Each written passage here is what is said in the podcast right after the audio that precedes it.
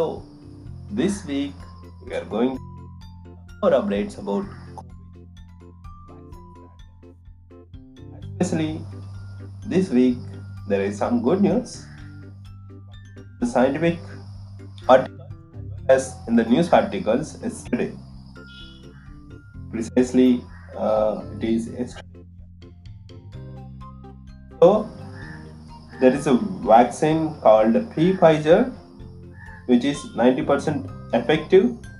They call so the global uh, stock search experts optimistic as COVID vaccine exceeds expectations. So the expectations are good because the outcome is good. One side, this is uh, they are like this. It is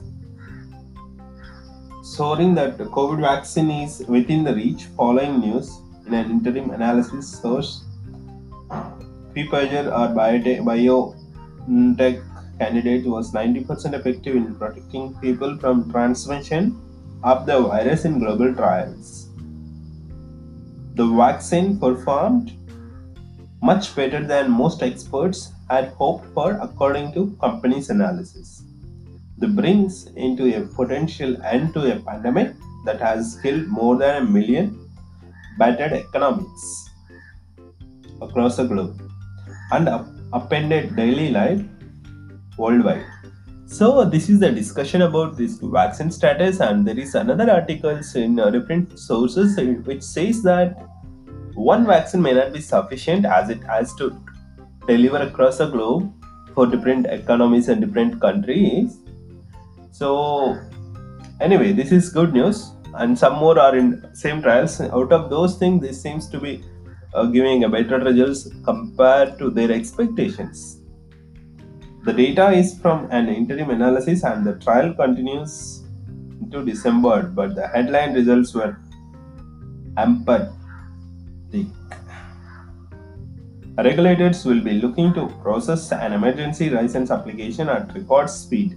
This US government, uh, actually, this is from USA, so they're expecting the license and approval will be faster. And now they elected a president, they're expecting some more uh, changes in the policies and uh, this one response uh, for COVID. And then uh, moving on, John Bell, uh, a professor at Oxford Medical University, is involved in this with the Oxford vaccine. Said that Pfizer team had shown an amazing level of efficacy and it could mean return to normality by spring. I'm the first guy to say that, but I will say it with some confidence. He told with the BBC News. So it is uh, true, dude. Uh, like, see, one side the developments, other side the person who speaks about it is a very good. I mean, it's a, a trustable professor from Oxford Medical University. Manufacturing is already underway, so they are doing already the manufacturing.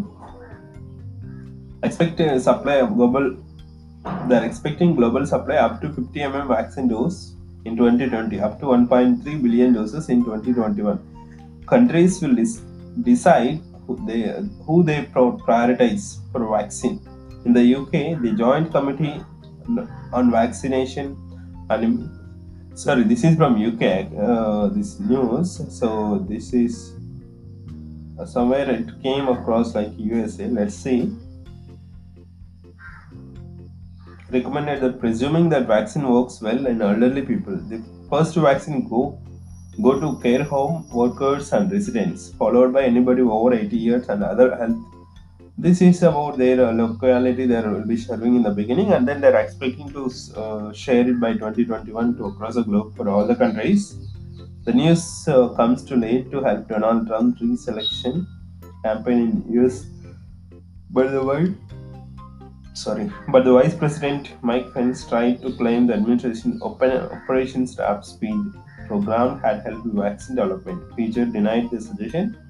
We were never part of the Warp Speed. Kathrin Jansen, senior president of head of the vaccine research and development of Pfizer, said in an interview. We have never. Let me shorten it out. It is going too much lengthy. So basically, it's about uh, the good updates about the vaccine. One of the vaccine which is coming at the best expected uh, pace, and uh, spreading how it could uh, share across the economies. So the Pfizer, let me Pfizer.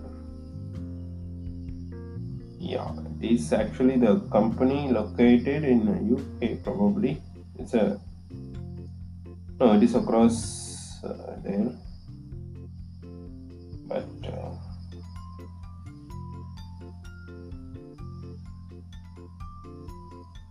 yeah, it is fo- founded in USA and it's there across globe. So that's all trends for short uh, update. Actually, I would like to share because it seems very uh, reliable. I mean, uh, and also it's required in the time. Happy, have a good day, friends. Bye bye.